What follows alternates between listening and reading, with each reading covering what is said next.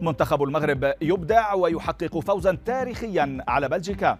أيضا في البودكاست لتأييده الاحتجاجات مغني راب إيراني يواجه عقوبة الإعدام. سافرت للقاء حب الأونلاين فقتلت وسرقت أعضاؤها. أبرز أخبار الساعات الأربع والعشرين الماضية في دقيقتين على العربية بودكاست. البداية من مونديال قطر 2022 حيث حقق منتخب المغرب فوزا مثيرا أمام نظيره البلجيكي بهدفين نظيفين خلال المباراة التي جمعت بينهما لحساب الجولة الثانية من المجموعة السادسة في نهائيات كأس العالم 2022 وجاء الهدف الأول في المباراة في الدقيقة الثانية والسبعين من أقدام عبد الحميد صابري قبل أن يضيف زكريا أبو خلال الهدف الثاني في الدقيقة الثانية والتسعين.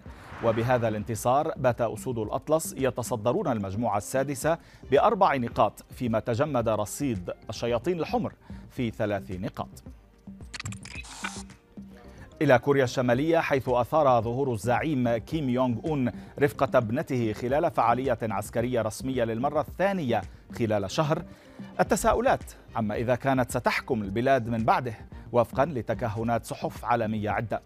وكانت وسائل الإعلام الكورية الشمالية وصفت ابنة كيم يونغ أون في ظهورها الأول بالابنة المحببة للزعيم غير أنها رفعت مكانتها إلى الابنة الغالية المحترمة هذه المرة.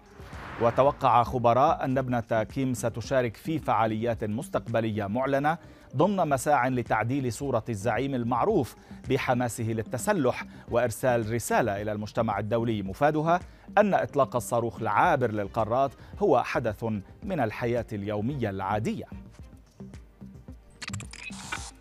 واستمرارا لسيناريو قمع النظام الإيراني للمحتجين والمعارضين في البلاد وجه القضاء تهمتي الفساد في الأرض والحرابة ضد مغني الراب الشهير توماش صالحي والتي تصل عقوبتها إلى حد الإعدام. وذلك بعد أسابيع فقط من اعتقاله على أثر تأييده الاحتجاجات المتصاعدة في جميع أنحاء البلاد. من جانبها أكدت أسرة صالح لوسائل الإعلام أن حياة ابنها في خطر منددة بظروف محاكمته التي تمت دون محام وبعيدا عن الإعلام. ويعد صالح أحد الشخصيات البارزة التي تم توقيفها ضمن حملة القمع واسعة النطاق التي اعتقل في خلالها عشرات الصحفيين والمحامين والمثقفين إضافة إلى شخصيات من المجتمع المدني الإيراني. وفي جريمة شنعاء تردد صداها في مختلف أنحاء العالم فقدت مكسيكية حياتها وتم تقطيع جسدها وسرقة أعضائها بعد أن سقطت ضحية للحب أونلاين. السيدة المكسيكية البالغة من العمر 51 عاما كانت وقعت في غرام طالب في كلية الطب في بيرو وبعد أشهر من علاقة حب عبر الإنترنت قررت السفر إلى بلده للقائه إلا أنها اختفت وتوقفت عن التواصل مع عائلتها. وبعد فترة وجيزة عثرت السلطات في بيرو على أعضاء بشرية وصلت إلى الشاطئ بعدما كانت مرمية في البحر. تم التأكد من أنها تخص السيدة المكسيكية وألقت السلطات القبض على المتهم الذي سافرت الضحية للقائه ووجهت إليه تهمتي القتل وتهريب الأعضاء البشرية.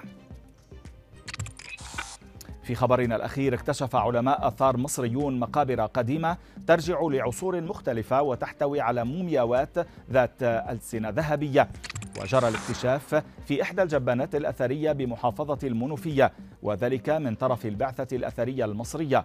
فيما يعتقد الخبراء أن ألسنة المومياوات الحقيقية قد أزيلت أثناء التحنيط واستبدلت بالرقائق الذهبية حتى يتمكن المتوفى من التحدث إلى الإله أوزوريس في الحياة الآخرة بحسب الأساطير القديمة.